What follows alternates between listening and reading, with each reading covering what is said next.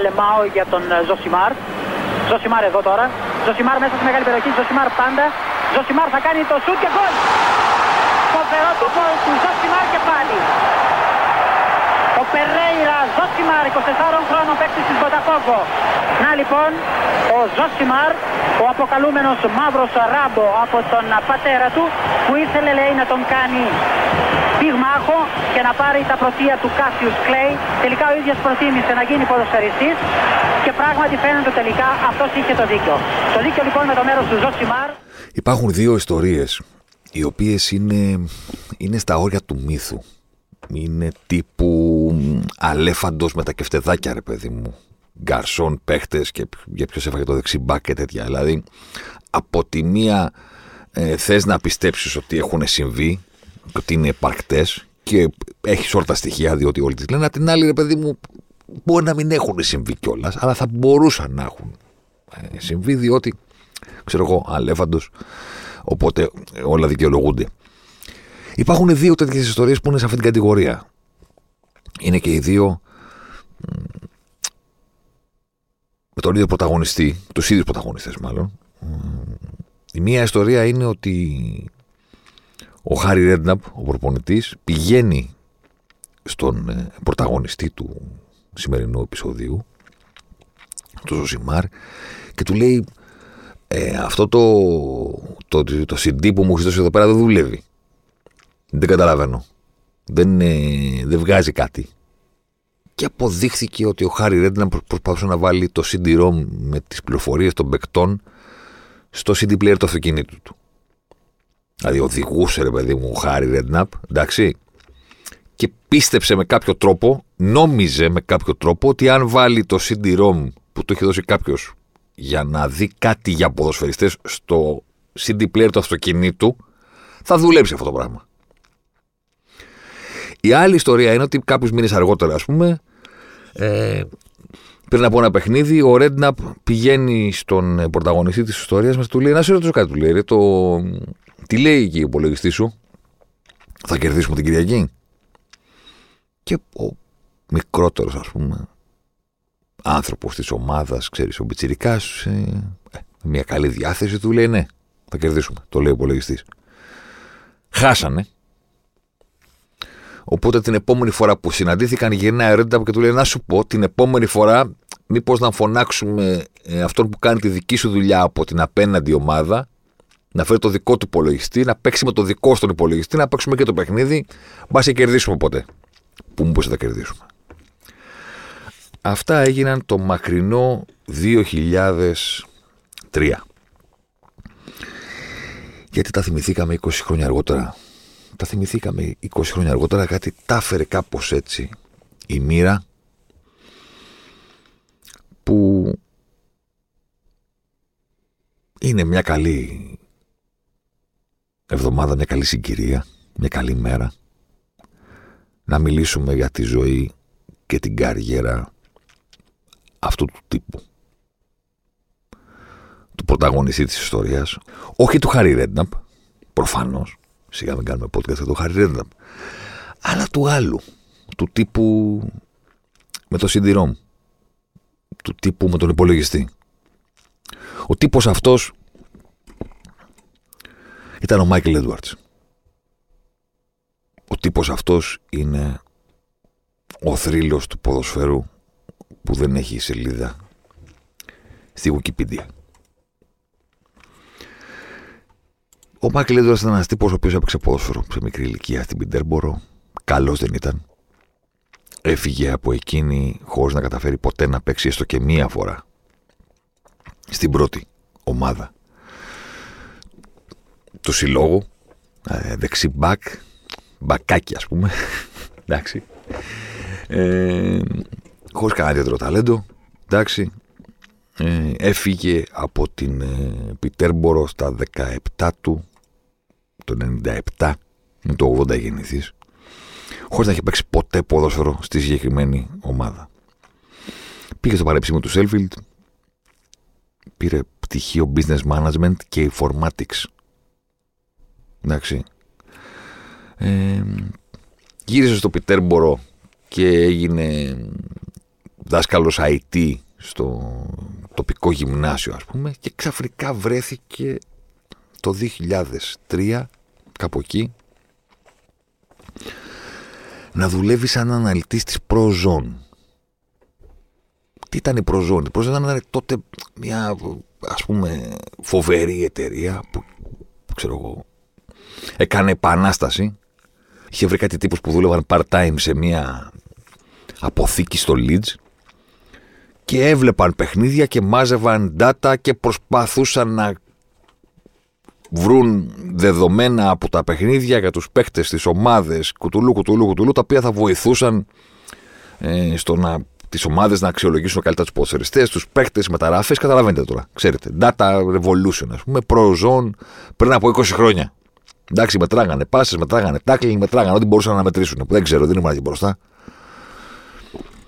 Ο ιδιοκτήτης Prozone για να πουλήσει το προϊόν του ε, και για να πετύχει ας πούμε η εταιρεία του για την εξής φοβερή ιδέα έλεγε στις ομάδες θα σας φέρω εγώ αναλυτές στο σύλλογο που θα δουλεύουν με, τη, με τα δικά μου δεδομένα.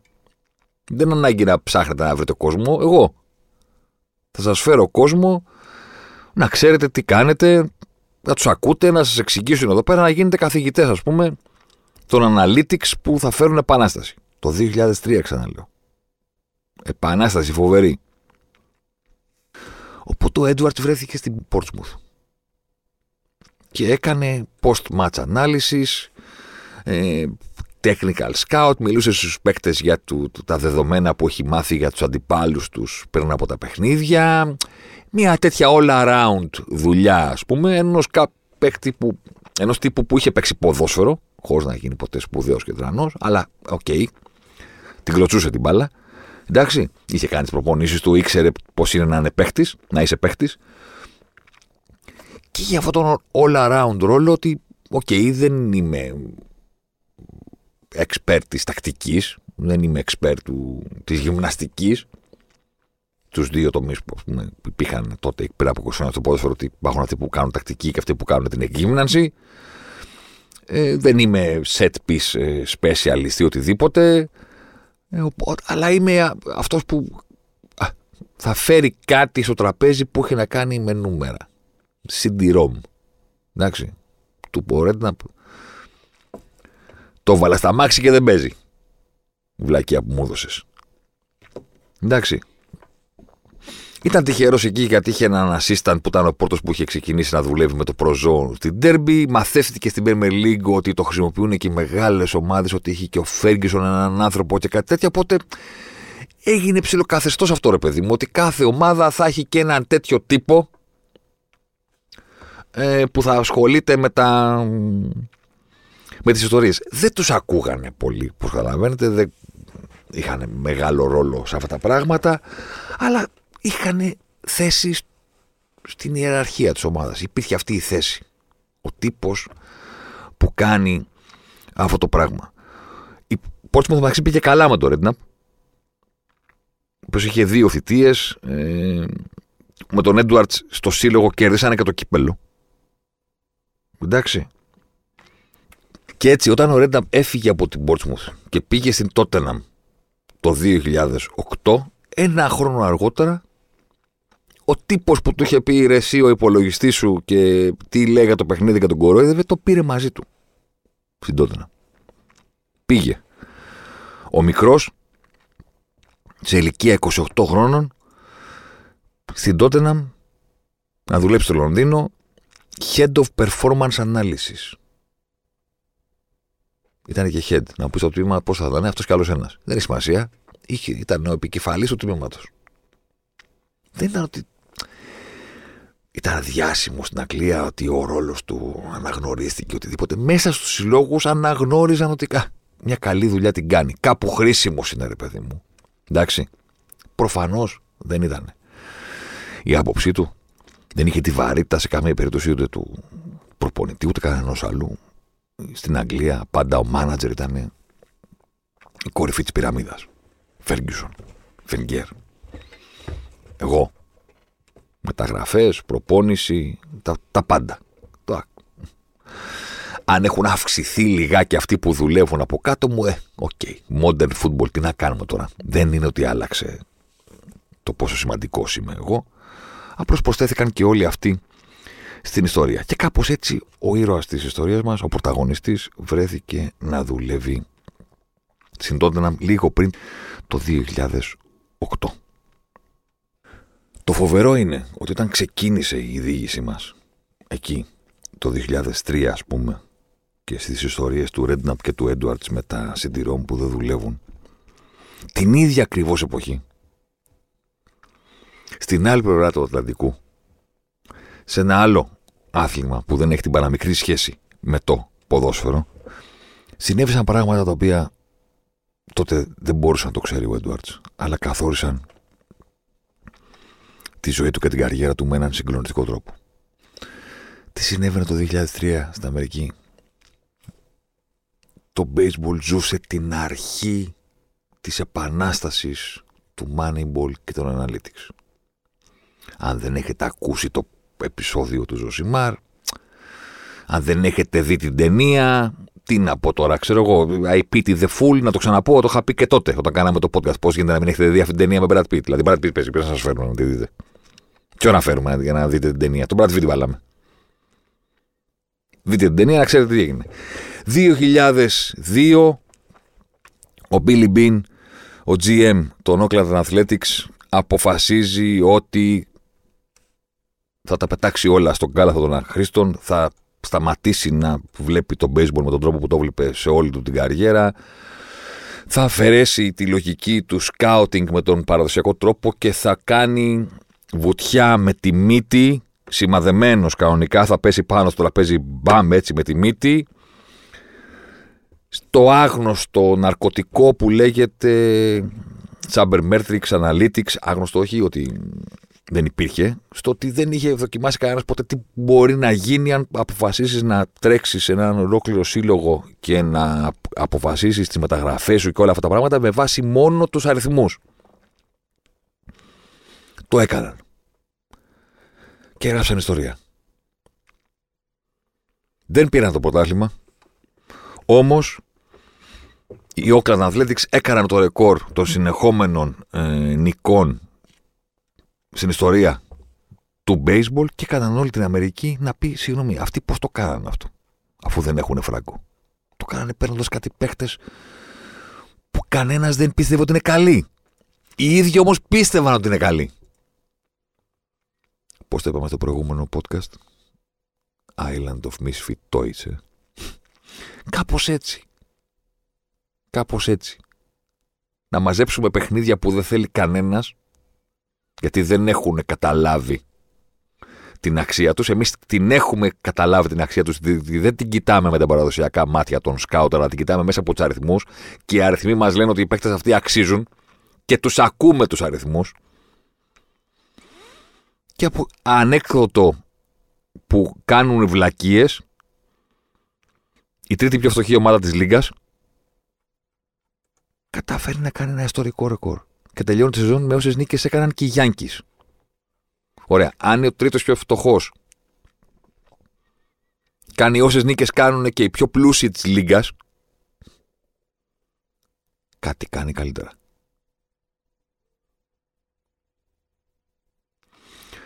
Δεν το πήραν, αλλά έκαναν την επανάσταση. Έπεισαν κάποιους, όχι όλους από την αρχή, γιατί υπάρχουν πάντα αυτοί που θα σου πούνε Έλα μου, ωραία, τυχαίο ήταν και δεν ξέρω εγώ και εκείνο και το άλλο, ξέρετε τώρα. Εντάξει. Έπεισαν όμως αρκετούς ότι εδώ πέρα, εντάξει.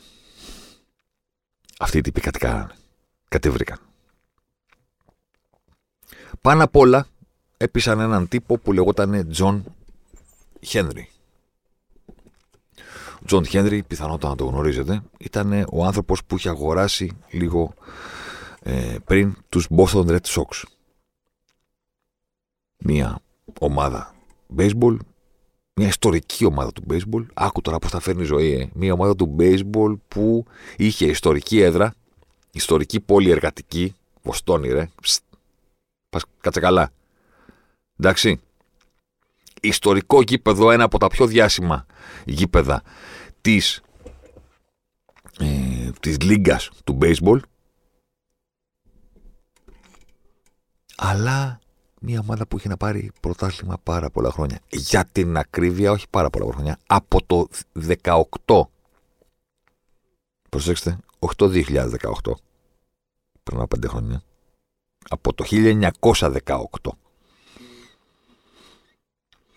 Η οποία ομάδα κουβαλούσε και την κατάρα του Μπαμπίνο.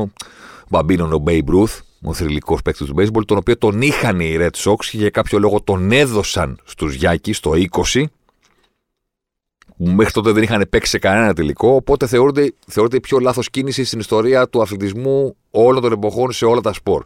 Δηλαδή, πώς μια ομάδα αφήνει τον καλύτερο παίκτη όλων των εποχών να πάει στους αντιπάλους της. Οι αντίπαλοι δεν έχουν παίξει καν τελικό. Εσύ είσαι η κρατεά δύναμη μέχρι την εποχή, παίρνεις τους τίτλους και στέλνεις. Δηλαδή, ξέρω εγώ, είσαι η ομάδα που έστειλε το Μέση αλλού, ρε παιδί μου. Εντάξει. Σαν να είχε, ξέρω εγώ, η Ρεάλ το Μέση και τον έδωσε στην Εσπανιόλ, ας πούμε. Και η, Εσπανιόλ, η Μπαρσελόνα στην Εσπανιόλ. Και η Εσπανιόλ να η μεγαλύτερη ομάδα στον κόσμο. Κάτι τέτοιο. Ε. Οι Γιάνκης έγιναν οι Γιάνκης, ε, τους ξέρετε όλοι. Και οι άλλοι δεν πήραν πρωτάθλημα ποτέ. Μπράβο. Ο Χένρι λοιπόν είχε αγοράσει αυτή την ομάδα. Και όπως θα είδατε στο φινάλε της ταινίας του Moneyball, δεν μπορεί να το θυμάστε, στο φινάλε της ταινίας, τον φωνάζει τον Brad Pitt, τον Billy Bean, σε αυτό το περίφημο στάδιο, τον πηγαίνει πάνω-πάνω και του δείχνει ότι εδώ, κοιτάτε τι, τι γηπεδάρα έχουμε, ρε παιδί μου, ποιοι είμαστε, του δίνει μια χαρτοπετσέτα και του λέει: Νίκησες, πάρω την πίσω στο πρωτάθλημα. Η μέθοδό σου είναι το μέλλον. Τους ξεφτύλισε. Απέδειξες τα πάντα. Εγώ τη μέθοδό σου ακολουθήσω με τη μέθοδό σου θα πάρουμε το πρωτάθλημα, το οποίο έχουμε να το πάρουμε από το 1918 και αυτή είναι η προσφορά μου στη χαρτοπετσέτα. Σου δίνω το μεγαλύτερο συμβόλαιο που έχει δοθεί ποτέ σε general manager για να γίνεις ο άνθρωπος που θα οδηγήσει τους Boston Red Sox στην κορυφή. Εσύ που δικαιώθηκες. Και ο, ο Billy Bean για τους δικούς του λόγους οικογενειακούς για να είναι κοντά στην κόρη του κτλ. κτλ. Του πες ευχαριστώ πάρα πολύ. Θα μείνω και θα παλεύω στους Oakland Athletics. Και δεν πήγε ο Billy Bean στους Red Sox. Αυτό δεν εμπόδισε το Χέντερι να του πει: Ωραία, δεν πειράζει. Το σχέδιό μου δεν αλλάζει. Θα ήθελα πάρα πολύ να το κάνουμε μαζί. Θα προσλάβω έναν τύπο ο οποίος είναι διατεθειμένος να ακολουθήσει τη δική σου μέθοδο. Και σε ευχαριστώ και προχωράμε. Το πήραν. Οι Boston Red Sox. Δηλαδή το 2002 έγινε η επανάσταση των Athletics. Το 2004 οι Boston Red Sox, ακολουθώντας τη μέθοδο του Billy Bean, χωρίς εκείνον βέβαια στο τιμόνι, αλλά με τη δική του λογική, το 2004 έγιναν πρωταθλητές και το πήραν για πρώτη φορά από το 1918. Huge.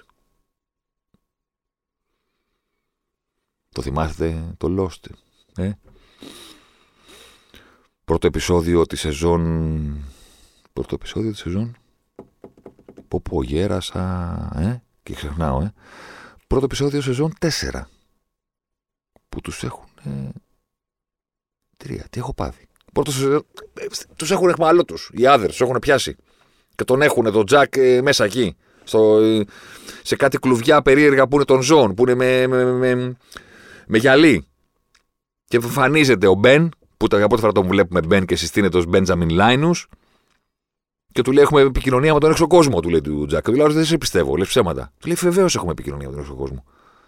Πέσατε στο νησί την τάδε μέρα, σήμερα έχουμε τον τάδε. Στο διάστημα που έχει μεσολαβήσει, επανεξελέγει ο George W.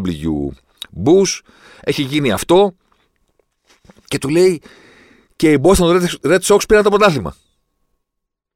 Και βάζει τα γέλια ο Τζακ και του λέει: Γιατί γελάς; Του λέει, έπρεπε να βρεις κάτι καλύτερο ψέμα να πεις από το ότι οι Boston Red Sox πήραν το πρωτάθλημα. Δηλαδή, τι εννοείς, ότι όσο λείπαμε, πήρε ομάδα, μια ομάδα πρωτάθλημα που είχε πάρει το 18. Και του λέω, ναι. Και μάλιστα στους τελικούς Ανατολής χάνανε 3-1, 3-0 από τους Γιάνκη ε, ε, στους τελικούς Ανατολής. Έπρεπε να κάνουν 4 νίκες και χάνανε 3-0.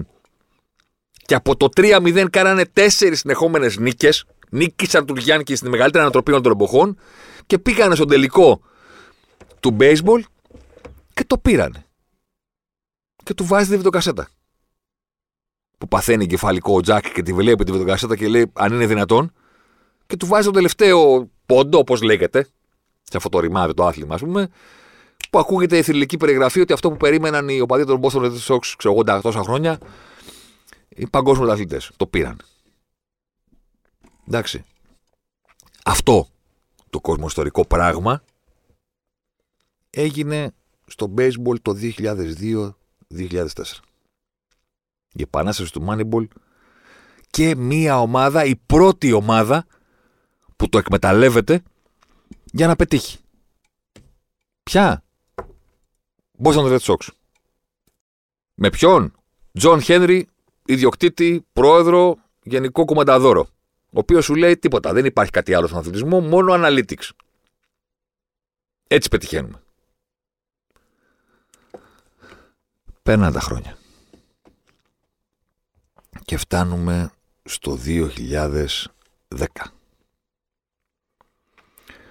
Η Λίβερπουλ όχι μόνο έχει φοβερά αγωνιστικά προβλήματα, έχει και φοβερά οικονομικά προβλήματα. Έχει μπλέξει με απαταιώνες Αμερικανούς ιδιοκτήτες. Είναι στις τελευταίες θέσεις της βαθμολογίας και είναι φάτσα με τη χρεοκοπία, με τον να την αποκτήσει η, η, η τράπεζα της Σκοτίας στην οποία οφείλει ένα δάνειο το οποίο δεν έχει πληρωθεί. Μιλάμε τώρα για τραγελαφικές καταστάσεις και από την άλλη πλευρά του Ατλαντικού καταλαβαίνουν κάποιοι άνθρωποι με ένα φοβερό τρόπο που αυτό είναι για άλλο podcast να το πούμε, το πώς έγινε η επαφή και το touch. Καταλαβαίνουν κάποιοι άνθρωποι ότι εδώ υπάρχει μια φοβερή ευκαιρία. Υπάρχει ένας σύλλογος ο οποίος είναι τεράστιος, με τεράστια εμπορική δύναμη, τεράστιο household name σε όλο τον κόσμο. Γιατί είναι στην Premier League, που τη βλέπει όλος ο κόσμος, είναι μία από τις πιο ιστορικές ομάδες Premier League. Τις πιο πετυχημένες. Είναι στα κάτω της, που σημαίνει ότι την αγοράζεις φτηνά και έχεις την ευκαιρία να, δηλαδή να πάρεις σχεδόν τσάμπα, πληρώνοντας μόνο το, τα χρέη, έναν από τους μεγαλύτερους συλλόγους στον κόσμο.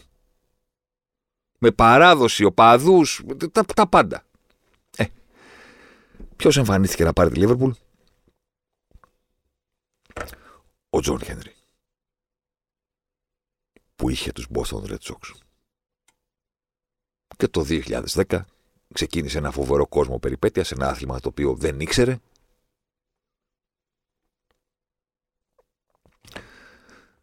Και πήρε τη Λίβερπουλ, που ήταν 19η και είχε χάσει 3-0 από την Everton στο πρώτο παιχνίδι μετά την αλλαγή της ιδιοκτησίας.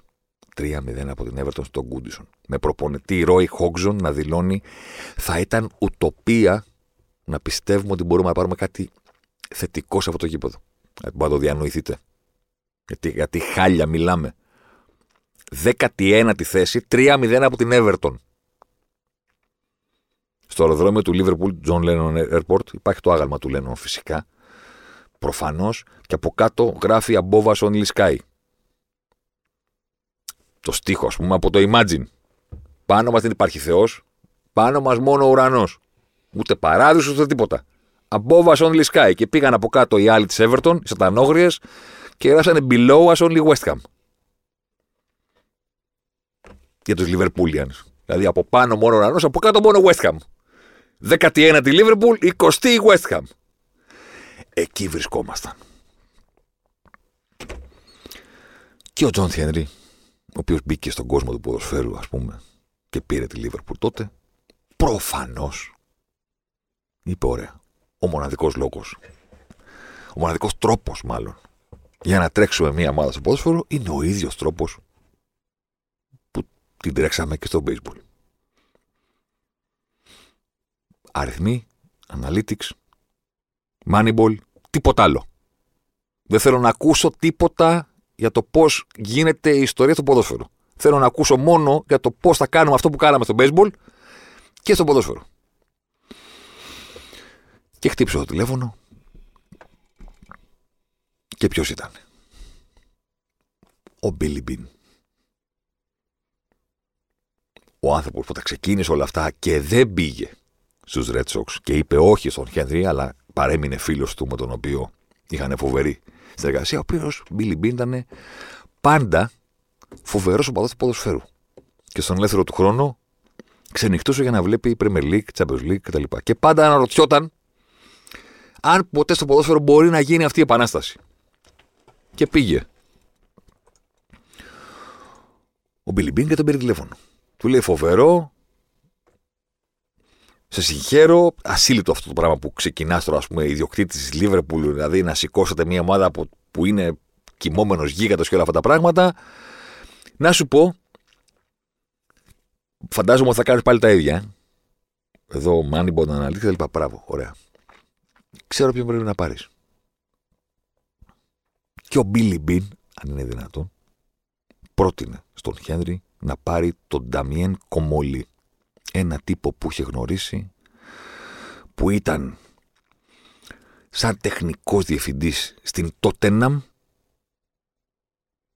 ο οποίος του είπε ο Μπίλι Μπιν του Χένρι, αυτός είναι ο μοναδικός στο ποδόσφαιρο τώρα που πιστεύει ότι με τους αριθμούς μπορεί να γίνει η επανάσταση. Πάρε αυτόν. Και ο Χένρι τον άκουσε και είπε, οκ, θα τον πάρω. Τον πήρε το 2010 και ο Κομολή πήρε μαζί του στη Λίβερπουλ και τον άνθρωπο που ήξερε στην Τότεναμ, τον Μάικλ Έντουαρτς. Και κάπως έτσι, ο τυπάκος που έδινε το 2003 το CD-ROM στο Redknapp και αυτός του έλεγε δεν παίζει στο αυτοκίνητο, βρέθηκε να δουλεύει στη Λίβερπουλ. And the rest is history. Όχι ακριβώς ιστορία γραμμένη με ροδοπέταλα. Δηλαδή έγιναν όλα αυτά τα συγκλονιστικά στην Αγγλία από τη μία πλευρά, στις Ηνωμένες Πολιτείες από την άλλη, ευθυγραμμίστηκαν τα αστέρια, οι πλανήτες, δεν ξέρω πώς τα λένε αυτά τα πράγματα ας πούμε, για να βρεθεί αυτός ο άνθρωπος να δουλεύει στη συγκεκριμένη ομάδα με τους συγκεκριμένους ιδιοκτήτες που πίστευαν στο συγκεκριμένο τρόπο διοίκησης ενός ποδοσφαιρικού συλλόγου. Όχι ότι από, εδώ, από εκεί και πέρα ήταν όλα ρόδινα. Εντάξει. Διότι ας πούμε η Λίβερπουλ ξεκίνησε αυτή την ιστορία και ε, πήγε στις πρώτες μεταγραφές και πήρε τον Ντάουνινγκ, τον Χέντερσον και όλους αυτούς τους ποδοσφαιριστές και έγινε ένας χαμός και ο Κομολή απολύθηκε μπαμ μπαμ. Με ένα περίεργο τρόπο τότε ο Έντουαρτς την κράτησε τη θέση του. Το οποίο είναι λίγο περίεργο. Δηλαδή, ξέρεις, εσύ τον έφερες, σε διώχνουμε, καταλαβαίνουμε με τη μία ότι ο Μπίλι Μπιν μας πρότεινε παλτό, παλτουδάρα ολκής, καμιλό. Μας είπε αυτός είναι ο άνθρωπό σας και ούτε δύο χρόνια δεν έμεινε στη Λίβερπουλ. Ο Κομολή, τόσο γρήγορα τον φάγανε, τόσο γρήγορα καταλάβανε ότι δεν κάνει το παιδί, είναι πατεώνα ή, μπας περιπτώσει, δεν κάνει, είναι ληστής. Οκ. Okay. Αλλά αυτόν που έφερε μαζί του ως εδώ γκουρού των αριθμών, δεν τον φάγανε. Αυτός έμεινε. Ο Έντουαρτς έμεινε στη Λίβερπουλ. Το φοβερό είναι ότι ο Κομολή δεν αντικαταστάθηκε κιόλας. Γιατί, γιατί όταν έφυγε ο Νταγκλής και ο Κομολή και ήρθε ο Ρότζερς, ο Ρότζερς είπε: Εγώ με τεχνικό διευθυντή δεν δουλεύω. Ο προπονητής, λέει, είχε πει ο Ρότζερς, είναι ο τεχνικός διευθυντής. Old school. Και βρέθηκε μια μεσοβέζικη λύση ότι εντάξει, ρε παιδί μου, θα φτιαχτεί μια επιτροπή.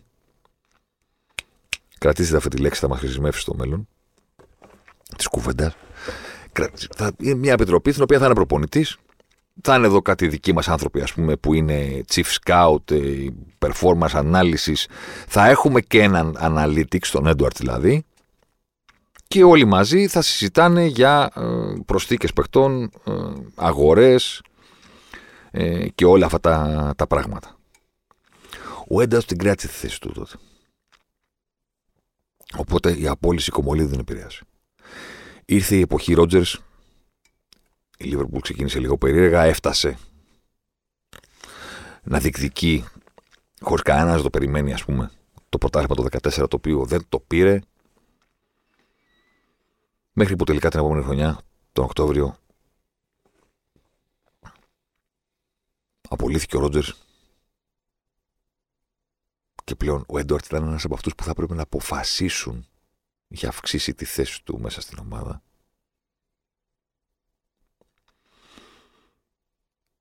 Ήταν ένας από αυτούς που θα πρέπει να αποφασίσουν ποιος θα είναι ο επόμενος προπονητής. 60 σελίδες θα είναι το σχέδιο που ετοίμασε ο Έντουαρτ για να πάει στους Αμερικανούς και να τους πει ο Κλοπ. Είναι αυτός που πρέπει να πάρουμε. Τον πήραν ένα χρόνο αργότερα από sporting, από technical director, ο Έντουαρτ έγινε sporting director. Το 2017, ήταν μόλις 30, το 2016 ήταν μόλις 36 χρόνων ο Έντουαρτς και ο Έντουαρτς έφερε τον Γκρέαμ, έναν τύπο που γνώριζε από μια εταιρεία υπολογιστών, τον τύπο που σας έχω πει με το PhD στην αστροφυσική και σε αυτά τα πράγματα.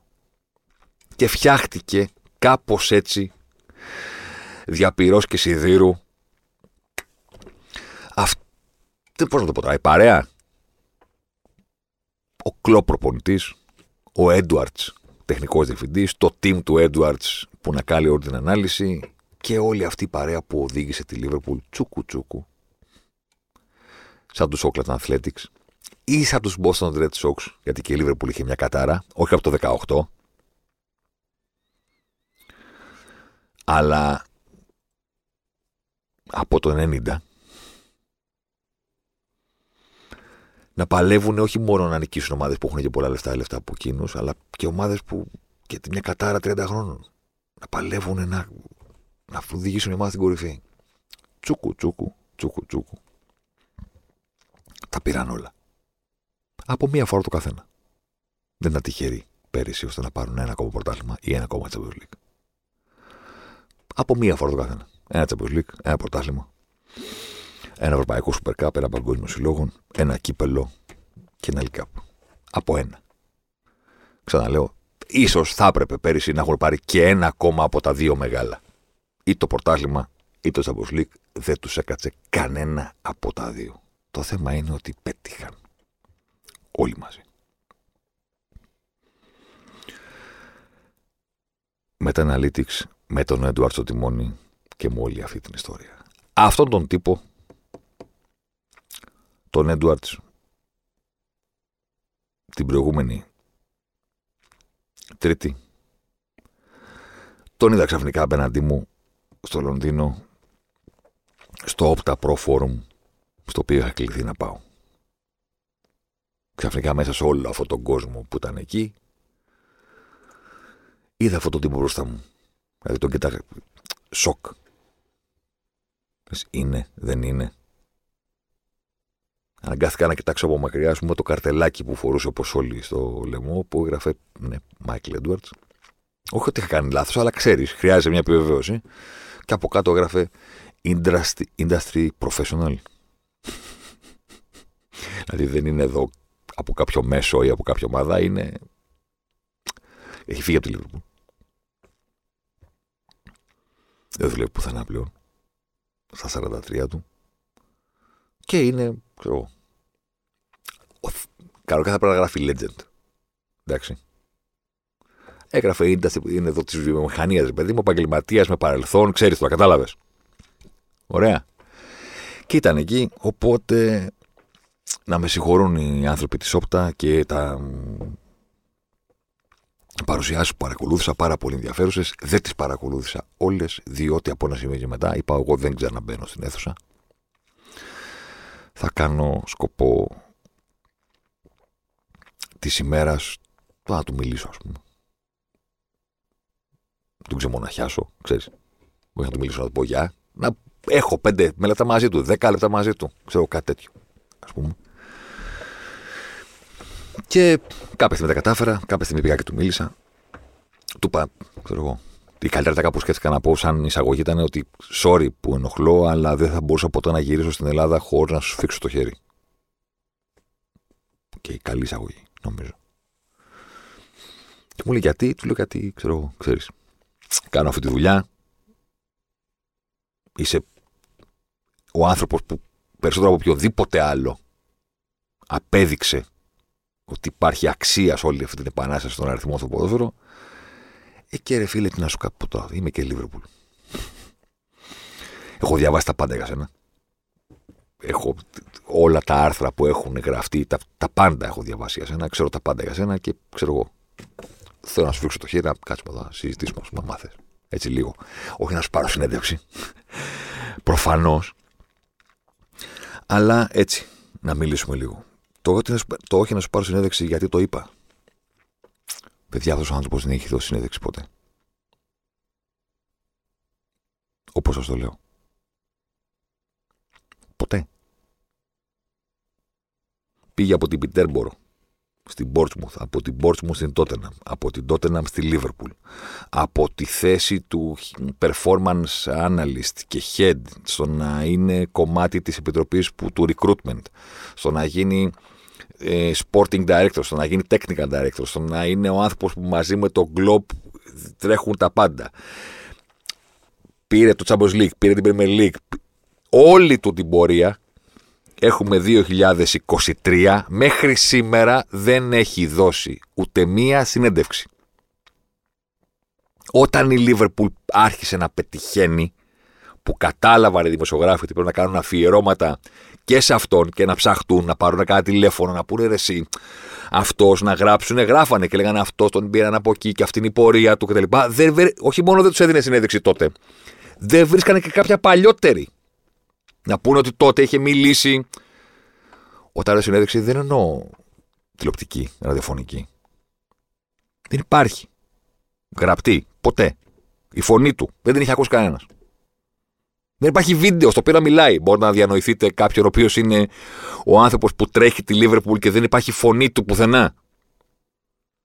Είναι αυτός.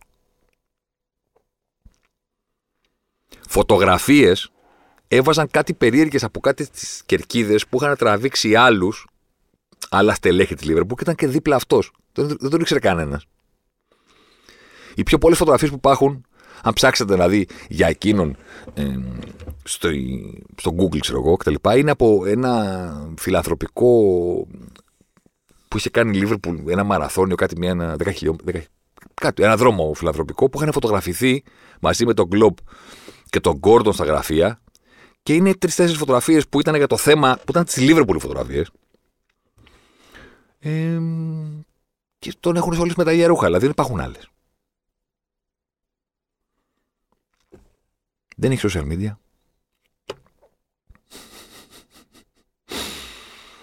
Δεν έχει δώσει ποτέ συνέντευξη. Και ως εκ τούτου, αυτός ο άνθρωπος δεν έχει σελίδα στη Wikipedia. Δεν υπάρχει. Δηλαδή πατάς και δεν βγαίνει. Μπαίνεις στο Associated Press, στο Images, πατάς Michael Edwards, δεν βγαίνουν φωτογραφίες. Μπαίνεις στο Getty, το άλλο πρακτορείο φωτογραφιών, υπάρχει μία. Που είναι ε, με μία βαλίτσα, κατεβαίνει από το Πούλμαν για να μπει στο ξενοδοχείο της Liverpool. Δεν υπάρχει. Και τον είδα μπροστά μου. Δηλαδή, τι θέλετε να κάνω; Εντάξει, δεν έχω να σου πω πολλά όσον αφορά τη συζήτηση που κάναμε. Ξέρεις. Δεν τον ρώτησα τι θα γίνει με τη Λίβερπουλ, αν φταίεις εσύ που φταίει το ότι έφυγες ότι πηγαίνει έτσι, αν θα πάρουμε τον Μπέλιχαμ, ξέρεις φυλακίες. Τον άκουγα νωρίτερα να συζητάει σχετικά με το που ξέρεις. Δεν μπορείτε να σου πει ρε παιδί μου πώς το κάνανε. Δεν μπορείτε να σου πει τα πάντα. Προφανώς. Απλώς μπορεί να σου πει ένα περίγραμμα. Ότι ξέρω εγώ, σταματήσαμε ας πούμε, να κοιτάμε metrics και να λέμε ποιος έχει τις περισσότερες τρίπλες ή τις περισσότερες πάσες ή τα περισσότερα κλεψίματα Αυτά είναι χρήσιμα για τον, ξέρεις, για, για τον τύπο. Και αναπτύξαμε ένα δικό μας μοντέλο, ο Γκρέαμ το έκανε αυτό, που με κάποιο τρόπο που δεν ξέρω τι γνώσεις και τι καιρό τους πήρε και πόσες διορθώσεις χρειάστηκε να κάνουν σε αυτό το μοντέλο, ας πούμε. Το οποίο στην πραγματικότητα προσέθεται κάθε ενέργεια του ποδοσφαιριστή μέσα στον αγωνιστικό χώρο και την αξιολογούσε στο πώς αυτός ο ποδοσφαιριστής αυξάνει τις πιθανότητες μιας ομάδας να σκοράρει. Όλα μαζί. Εντάξει. Κάπως έτσι. Αλλά ταυτόχρονα, επειδή έπρεπε να πάρουν παίχτε, έπρεπε να υπολογίζει και τη δυναμικότητα του αντιπάλου, να υπολογίζει τη δυναμικότητα του πρωταθλήματος που είναι το, το μάτς. Ένα ολόκληρο πράγμα για να αξιολογούν τα πάντα.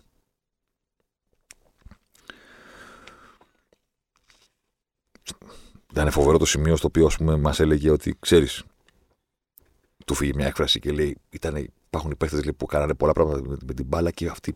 Και είχα μια άλλη κατηγορία και λέγαμε Space Creators. Παίχτε που η παρουσία τους δημιουργεί χώρο για άλλους παίχτε, το οποίο δεν μπορούσε να το μετρήσει η στατιστική. Του λέει αυτός κάνει τρίπλες. Ωραία. Πώς αυτές οι τρίπλες μεταφράζονται ώστε να δημιουργείται χώρος για άλλους αντιπάλους; Για τους άλλους, άλλους παίχτε του. Και το φοβερό ήταν εκεί που είπε με τον ίδιο τρόπο λίγα τους αμυντικούς. Προφανώς ψάχναμε τους αμυντικούς που θα μας βοηθήσουν και να βάλουμε γκολ. Γιατί έχουμε χτίσει, έχουν χτίσιμο από πίσω, κουτουλού, κουτουλού, κουτουλού. Για του αμυντικούς βέβαια που θα έχουν τα στοιχεία που θα εμποδίσουν τον αντίπαλο να βάλει γκολ. Αλλά λέει με τον τρόπο που θέλαμε να παίξουμε και με τα στοιχεία που κοιτούσαμε και τον τρόπο με τον οποίο δεν κοιτάγαμε πλέον αριθμούς, δεν κοιτάγαμε κλεψίματα ή εναέριες μονομαχίες, κοιτάγαμε πόσο όλα αυτά προστατεύουν το χώρο. Και εκεί λέει, σε αυτό το μικρό πηγαδάκι που είχαμε φτιάξει, ε, είναι άλλο πράγμα να βλέπεις λέει, στο γήπεδο ότι ο Φαν Ντάικ είναι ο καλύτερος space defender στον κόσμο. Όχι αυτός δηλαδή που κόβει τον Εμπαπέ. Όχι αυτό. Δεν μιλάμε για αυτό. Δεν μιλάμε για τη μονομαχία στο πλάι. Μιλάμε για το 90 λεπτά να βλέπεις κάποιον να παίζει τόσο ψηλά στο γήπεδο και να λες ρε εσύ, δεν μπορεί να πάει μπάλα από πίσω του. Και αν πάει από πίσω, κόβει δηλαδή, space defender. Και είναι ένα πράγμα λέει, να το βλέπεις στο γήπεδο και είναι ένα πράγμα για μας. Όταν το είχαμε δει στην ανάλυση του χώρου και των δεδομένων. Και είπαμε αυτός είναι. Και θα τον πάρουμε, ξέρεις, όσο και αν κάνει. Μόνο αυτόν θέλουμε. Γιατί θυμίζω ότι εκείνο το καλοκαίρι η Liverpool δεν τον πήρε το Φαν Ντάικ. Γιατί της έκανε καταγγελία η Southampton και η Liverpool αναγκάστηκε όχι μόνο να αποσυρθεί από τη μεταγραφή, να ζητήσει συγγνώμη. Και όλοι λέγανε τότε τώρα εντάξει. Αφού είχατε τόσα λεφτά να πάρετε το Φαν Ντάικ και τελικά αυτό ναυάγησε, πηγαίνετε να πάρετε κάποιον άλλον. Δεν υπάρχει μόνο αυτός στη γη. Η Liverpool δεν πήγε να πάρει κανένα. Μπήκε σε σεζόν χωρίς ε, στόπερ. Χρόνια προβλήματα στην άμυνα. Δεν πήρε κανένα. Και ήρθε το, η μοναδική φορά που στη ζωή μου που πίστεψα στον Άι Βασίλη, ας πούμε. Τι ήταν, 25, 25, 26, τι ήταν, 24, δεν θυμάμαι. Η φωτογραφία του Φαν Ντάικ με τη φανέλα της Λίβερπουλ δίπλα από ένα χριστουγεννιάτικο δέντρο στο σπίτι του, που είπε ότι ήρθαν δύο ομάδες σε συμφωνία και από πρώτη πρώτου ο Φαν Ντάικ θα είναι παίκτης της Λίβερπουλ. Δεύτερη παρένθεση. Ενδιάμεσα η City είπε: Α, ωραία, ναυάγησε, πάμε να τον πάρουμε εμείς. Και ευτυχώς Παναγία μου εκεί έπαιξε ρόλο και το, το personal charisma ας πούμε, του Jurgen Klopp. Προφανώς είχε μιλήσει το Φαν Ντάικ όλο αυτό το διάστημα και του είχε δώσει ο Φαν Ντάικ το λόγο του ότι ξέρεις. Με σένα, σε σένα θέλω να έρθω, σε σένα θα παίξω. Οπότε όταν πήγε η City, τους είπε: Εντάξει, παιδιά, και εσείς ωραίοι είσαστε, αλλά έχω δώσει το λόγο μου στους άλλους. Space Defenders. Εκεί λοιπόν που τα είπα με τον Έντουαρτ, τα είπα. Τον κοιτούσα πώς και ήταν. Δεν ξέρω πώς να το πω τώρα. Πώς θα κοιτούσατε τον αγαπημένο σας. Ε, δεν ξέρω. Ξέρω movie star, ας πούμε. Beatlemania, κάτι τέτοιο. Ε, οπότε στην ώρα της κουβέντας θυμάται ότι ξέρεις, του είπα στην αρχή ότι είμαι από την Ελλάδα και τέτοια. Ε, μου λέει με Τσιμίκα τι έγινε; Πώς ήτανε όταν πήραμε τον Τσιμίκα. Του λέω εντάξει, διακοπές ήμουν, έπρεπε να ζητάω κατανόηση από τη γυναίκα μου που ήμουν δύο μέρες και δούλευα. Και ένα βράδυ, ας πούμε, γυρίσαμε από έξοδο και εγώ καθόμουν μέχρι το πρωί και έγραφα και τηλέφωνα και τέτοια. Και του λέω, του λέω ξέρεις, αγάπη μου, είναι η Λίβερπουλ και παίρνει το Τζιμίκα. Δηλαδή, μία φορά θα γίνει στη ζωή, δεν θα γίνει άλλη. Προφανώς θα δουλέψω, παρότι με διακοπέ. Ε... Και του λέω τότε, ε, τότε του λέω να ξέρεις ότι τσακωνόμουν. Μου λέει γιατί; Του λέω γιατί είχα γράψει ένα κείμενο και έπρεπε όλη την επόμενη χρονιά να συζητάω με, δημοσιο... με συναδέλφους που μου λέγανε η Λίβερπουλ πήρε το Τσιμίκα επειδή τον είδε την προηγούμενη χρονιά να παίζει τρεις φορές απέναντι σε αντιπάλους από την Premier League. Θυμίζω τότε ότι ο Ολυμπιακός είχε παίξει με την Tottenham στον Όμιλο. Απέκλεισε την Arsenal στα νοκάου του Europa League εκείνο το φοβερό παιχνίδι και μετά έπαιξε με τη Wolves και εκεί έκλεισε και η μεταγραφή του Τσιμίκα. Και του προσπαθώ να τους εξηγήσω ότι η παιδιά η Λίβερπουλ δεν παίρνει παίχτες επειδή τους είδε σε κάποια παιχνίδια πέρα σε αγγλικές ομάδες και δεν αποκλείεται να πήρε τον Τσιμίκα επειδή τον είδε, έτυχε να τον δει σε αυτά τα μάτια. Το Τσιμίκα θα τον πήρε και θα τον παρακολουθεί πάρα πολλά χρόνια και γιατί είναι σίγουρο για αυτόν. Και το λέω, κάνω όλο αυτό το ξέσπασμα μπροστά του και μου εντάξει, δίκιο έχεις. Οπότε πήρα ένα τεράστιο ποσοστό προσωπικής ικανοποίησης, ας πούμε, εκείνη τη στιγμή. Μου λέει ναι, εντάξει, τον παρακολουθήσαμε πάρα πολύ καιρό. Προφανώς δεν έπαιξε ρόλο του. Μα του λέω ότι αν έπαιζε ρόλο του, λέω εσύ, το πώ τον είδατε στα παιχνίδια με, την, ε, με τις αγγλικές ομάδες, δεν θα τον παίρνατε. Γιατί με την Arsenal του κάνει 10 πετυχημένες τρίπλες ο Νικόλα Πεπέ. Και μου λέει μπράβο, σωστό μου. Του λέω θα λέγατε αυτό δεν κάνει. Πώς θα τον πάρουμε στην Αγγλία, αφού τον είδαμε απέναντι σε παίχτη αγγλικής ομάδας και τον έκανε γιογιό. Του λέω σε κύριο Τομά, του λέω αν με ρωτάς, ο Τσιμίκας απέδειξε ότι είναι φοβερά μαχητής γιατί τον πέρναγε ο Πεπέ και μετά ο άλλος συνέχιζε να είναι στη φάση και να μονομαχεί. Δεν, δεν έχανε την επαφή του, δηλαδή έτρωγε την τρίπλα και ήταν μετά από λίγο ξανά εκεί να βάλει τάκλι, να κάνει, να δείξει. Μου λέει ναι, ναι, ναι, ναι, σε όλα. Δεν τον πήραμε για αυτά τα μάτια. Τον ξέραμε πολύ καιρό πριν. Ήμασταν...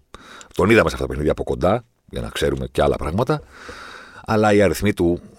Του λέω: Ωραία, μιας και είπες τώρα οι αριθμοί του, ας πούμε. Προφανώς του λέω ότι ξέρεις. Τρεξίματα και τέτοια πράγματα. Μου λένε πάνω απ' όλα για τη συγκεκριμένη θέση και επειδή θέλαμε κάποιον, δεν θέλαμε κάποιον ξέρετε, να πάρει φανέλα βασικού, ας πούμε, είχαμε τον Ρόμπερτσον. Ε, θέλαμε κάποιον απλά να μοιάζει στο Ρόμπερτσον σε πάρα πολλά πράγματα ώστε να έχουμε ένα αξιόπιστο ε, backup. Δεν χρειάζονταν να πάρουμε τον καλύτερο παίκτη στον κόσμο. Είχαμε τον Ρόμπερτσον. Και βρήκαμε κάποιον και μου είπε και τα και πάρα πολύ φθηνό. Σε σχέση με αυτό που ήξερε η Λίβερπουλ ότι παίρνει τα τρεξίματα του Τσιμίκα. Το είπα μετά το ότι ξέρω εγώ όλοι ψάχνουν να βρουν τι είδατε Ρόμπερτσον. Μου λέει τι, του λέω γιατί στα υπόλοιπα, στους υπόλοιπους μεταγραφές, δηλαδή όταν πήρε η Λίβερπουλ το Σαλάχ ας πούμε, που όλοι λέγανε έλα μου ωραία ποιο Σαλάχ κτλ. Όταν ο Σαλάχ πέτυχε και ξαναγυρίσαμε πίσω να δούμε τα νούμερα του, expected goals και XG chain και όλα αυτά τα πράγματα, ε, φαίνονταν ότι ξεχωρίζει. Του λέω στο Ρόμπερτσον είναι ο μοναδικός παίχτης που πήρε η Λίβερπουλ, ο μοναδικός μοναδικός, που κοιτάς τα νούμερα του στην προηγούμενη χρονιά στη Χάλ που έπεσε και λες, τι είδανε ρε γαμώτο; Τι είδανε; Και γέλασε και μου λέει: Ναι, OK, okay, καταλαβαίνω γιατί. Εντάξει, δεν ήταν και μια περίπτωση που είμαστε 100% σίγουροι, αλλά είδαμε πράγματα όσον αφορά του, τα, νούμε, τις, τα τρεξίματά του, δηλαδή όχι πράγματα που έχουν να κάνουν με on-ball metrics, το τι κάνει με την μπάλα, αλλά το, την παρουσία του στο πάνω κάτω. Και είπαμε, ρε παιδί μου, ότι ξέρεις, υπάρχει ένα υλικό να δουλέψουμε, ήταν πάρα πολύ φθηνός. Οπότε αποφασίσαμε, ας πούμε, ότι okay, είναι μια λύση που μπορούμε να κοιτάξουμε. Δεν ήταν σίγουροι 100% ότι θα γίνει ο Ρόμπερτσον. Αυτό που έγινε. Κάπου εκεί του είπα και ξέρεις. Του είπα, παιδί μου, ότι θεωρώ συγκλονιστικό και τεράστια και ενδεικτικό με, με, με, φοβερό, με φοβερό τρόπο για το τι άνθρωπος είναι και το πώς πέτυχε το γεγονός ότι έκανε αυτή τη δουλειά και δεν μίλησε ποτέ σε κανέναν. Είναι, είναι ασύλληπτος ο τρόπος με τον οποίο έχεις διαχείρισει τον εαυτό σου σε όλο αυτό το πράγμα.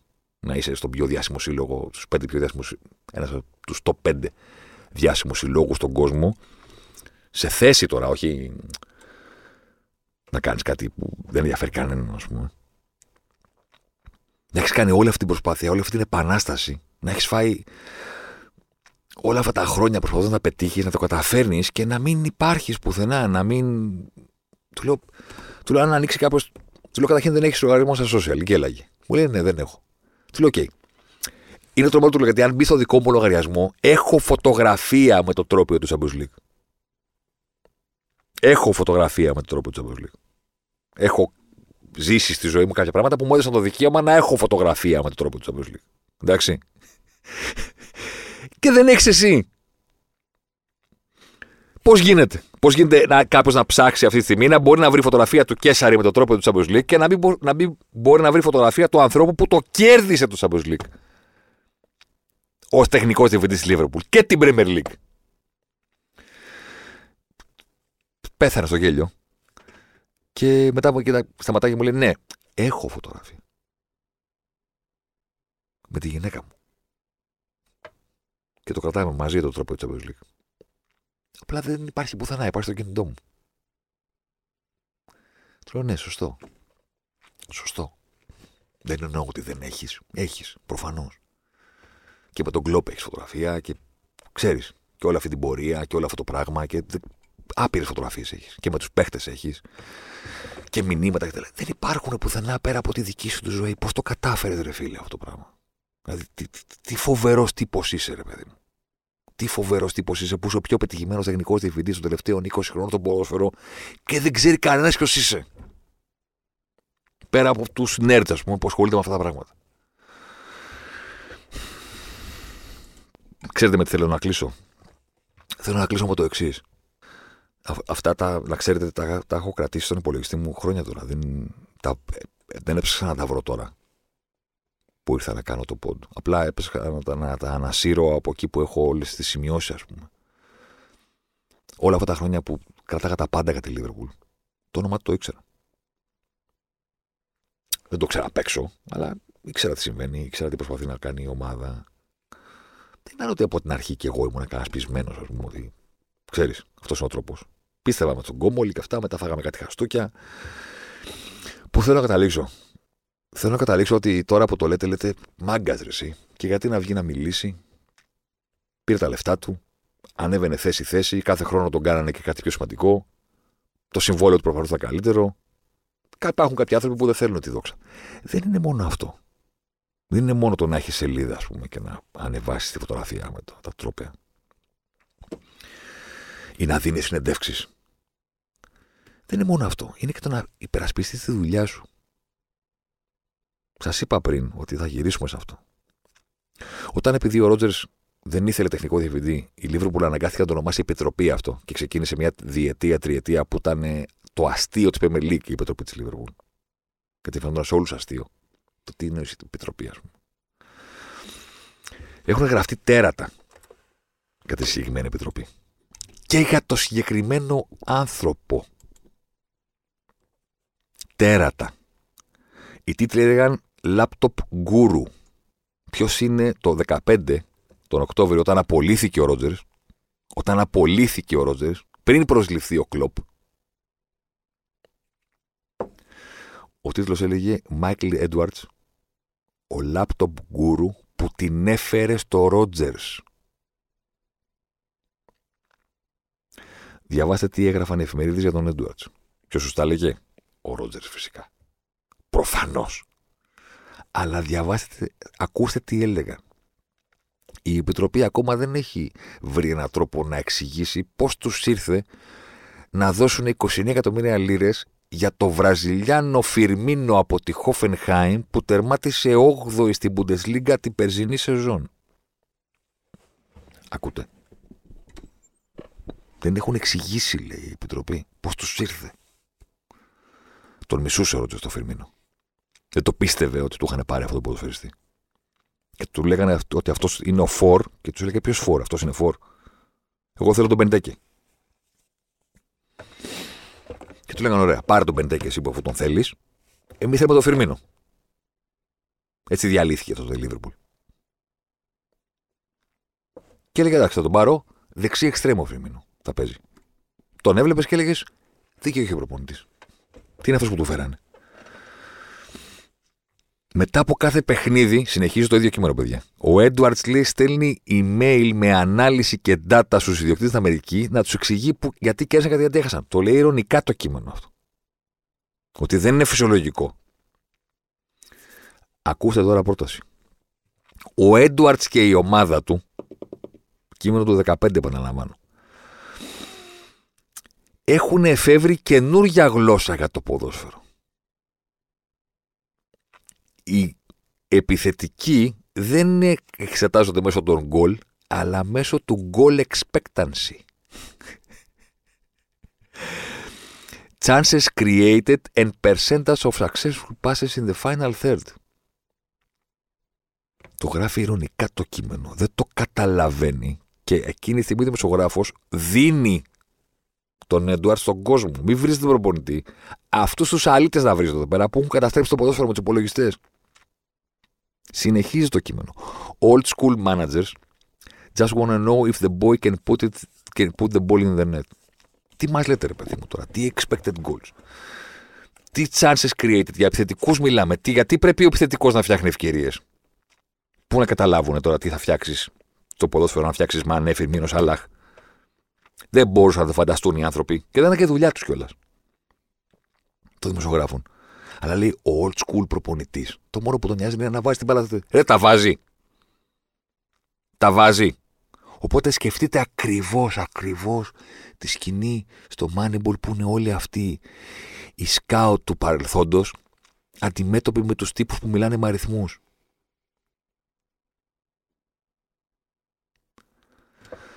Συνεχίζει το κείμενο. Η αυξανόμενη λέει επιρροή των analysts κάτι μπιτσιρικάδων λέει που δεν έχουν καμία εμπειρία από σκάουτινγκ έχει σημάνει το τέλος of καλών ανθρώπων του ποδοσφαίρου σαν τον Μέλ Τζόνσον λέει, που ήταν ο σκάουτ που πήρε πρώτο τον τάδε και, λέει, και έφυγε από τη Λίβερπουλ. Ακριβώς όπως το Moneyball που τους απολύει ο Μπραντ Πιτ και του λένε θα καταστραφείς. Και σας διαβάζω και την τελευταία πρόταση για να μην σας κουράσω. Πού το, να το.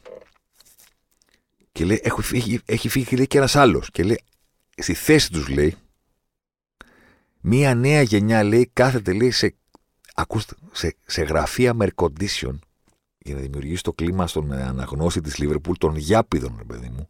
Εντάξει. Κόβουν, λέει, βίντεο, λέει, από παιχνίδια σε όλο τον κόσμο, λέει, και βουτάνε το κεφάλι τους, λέει, μέσα στα στατιστικά.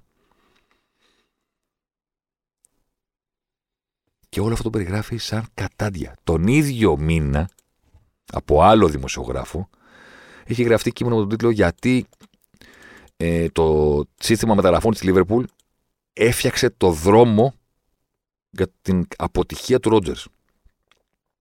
Ότι φταίνε αυτοί. Μέσα σε αυτό το κείμενο είχα βρει μια φοβερή έκφραση, να την έχω κρατήσει. Να το. Λέει, αν ένα θέλω να εξετάσω έναν παίχτη, λέει, ο Έντουαρτ ρωτάει λέει, τον υπολογιστή του να φτιάξει λέει, του create database of, και λέει πόσα σουτ κάνει λέει. Ο επιθετικός. Προσέξτε. Πόσα σουτ κάνει ο επιθετικός. Το λέω σε εσάς τους φανατικούς Ζωσιμάρ που τα έχετε ακούσει όλα αυτά σε αυτό το podcast. Και κάνει παρένθεση ο δημοσιογράφος στο κείμενο τον Οκτώβριο του 2015 και λέει με ανησυχητικό τρόπο λέει ο αριθμός των γκολ που βάζει ένας επιθετικός λέει δεν είναι στην ανάλυση σαν να λέει ο δημοσιογράφος, οι άνθρωποι είναι τρελοί. Κρίνουν τους επιθετικούς από άλλα πράγματα και όχι από τα γκολ. Μιλάμε τώρα για καταστροφή. Πόσο πολύ πρέπει να πιστεύεις στον εαυτό σου, σε αυτό που κάνεις, στη δουλειά σου, στους ανθρώπους γύρω σου, γιατί δεν είσαι μόνος. Κανένας από αυτούς που έκαναν τη Λίβερπουλ επιτυχημένη δεν ήταν γκουρού από μόνοι τους. Ο καθένας ήταν ειδικό στον τομέα του και ο ένας εγώ και τον άλλον. Αυτό ήταν το μυστικό της επιτυχίας. Το έχουμε ξαναπεί, το έχει πει ο Κλόπ. Το μυστικό είναι να είσαι ο πιο χαζός στο δωμάτιο. Αν είσαι ο πιο χαζός στο δωμάτιο, σημαίνει ότι όλοι γύρω σου είναι πανέξυπνοι. Ο καθένας στον τομέα του, οπότε θα τους ακούσεις. Αυτή είναι η δική σου εξυπνάδα. Το να ακούσεις τους ειδικούς. Αυτό είναι. Αλλά, αλλά πόσο πολύ πρέπει να πιστεύεις στον εαυτό σου, πόσο αυτή η κυριαρχία πρέπει να έχεις, να γράφονται όλα αυτά τα πράγματα για σένα από ασχέτως και εσύ να μην βγεις να δώσεις μία συνέντευξη. Ούτε τότε, ούτε ποτέ. Όταν τον που τον έκανε sporting director και τον έβαλε πάνω από όλους, και κάθε φορά που κέρδιζε θέση, σε κάθε συνάντηση με τη, την ιδιοκτησία και όλους τους ανθρώπους, ο αντίβαρο του έλεγε το ίδιο πράγμα συνέχεια. Δεν θα αλλάξει κάτι. Εγώ δεν μιλάω πουθενά. Όπως και πριν, δεν θα είμαι πουθενά σε καμία φωτογραφία, σε καμία συνέντευξη τύπου, σε καμία συνέντευξη, σε κανένα αφιέρωμα. Εγώ δεν υπάρχω. Ανεβαίνω στις θέσεις, φτάνω να γίνω με αφεντικό των πάντων εδώ μέσα και το κλοπ. Είμαι αφεντικό. Και το κλοπ είμαι αφεντικό. Άσε αν αυτός είναι ο κλοπ. Εγώ θα τον απολύσω.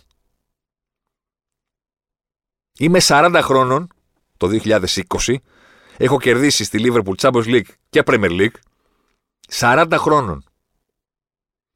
Είμαι το αφεντικό του κλόπ, είμαι το αφεντικό των πάντων, αλλά μην μου πείτε ότι πρέπει να μιλήσω σε κάποιον. Δεν θα μιλήσω κανένα. Ό,τι και να λένε. Δεν θα μιλήσω το 15 που με, με χλεβάζουν οι άσχετοι και δεν θα μιλήσω ούτε και το 20 που έχω όλο τον κόσμο στα πόδια μου και είμαι ο πιο πετυχημένος. Και υπάρχουν οι φωτογραφίες του τύπου Black Podcast που είναι σηκώνει του Champions League και την Premier League και είναι στη, στη γωνία ένας τύπος με ένα κουστούμι και τραβάει φωτογραφίες με κάτι με βίντεο. Αυτός είναι. Και δεν πήγε ποτέ δίπλα στον κλοπ να βγάλουν μια φωτογραφία μαζί. Με την Premier League και το Champions League και το Salah και το τίποτα. Έχουν βγάλει. Πίσω. με το δικό τους κινητό. Δεν του έχουν φωτογραφίσει οι άλλοι ώστε να κυκλοφορούν την πρακτορία. Το ταιριαστό είναι το εξής. Το ταιριαστό είναι ότι τα έφερε έτσι η μοίρα, η τύχη. Ο Θεός δεν ξέρω τι πιστεύετε. Που μέσα σε έξι μέρες βρέθηκα δίπλα και απέναντι στους ανθρώπους που δεν μιλάνε. Δηλαδή πέμπτη βράδυ, εδώ δεξιά τώρα που κοιτάω, κάθονταν ο Λέξ, που δεν μιλάει σε κανέναν. Δεν δίνει συνεντεύξεις, δεν κάνει τίποτα. Τρίτη μεσημέρι στο Λονδίνο, είδα μπροστά μου το θρύλο του ποδοσφαίρου που δεν έχεις σελίδα στην Wikipedia και δεν έχεις θέσει ποτέ συνέντευξη. Και αν αποφασίσεις να μην ξαναδουλέψεις ποτέ στο ποδοσφαίρο, θα έχει πετύχει τα πάντα σε αυτό χωρίς να έχει εξηγήσει ποτέ σε κανέναν πώς το έκανε. Δεν ξέρω πώς έγινε αυτό. Πέμπτη βράδυ, τρίτη μεσημέρι. Δεν τέλο στοιχεία, προφανώς.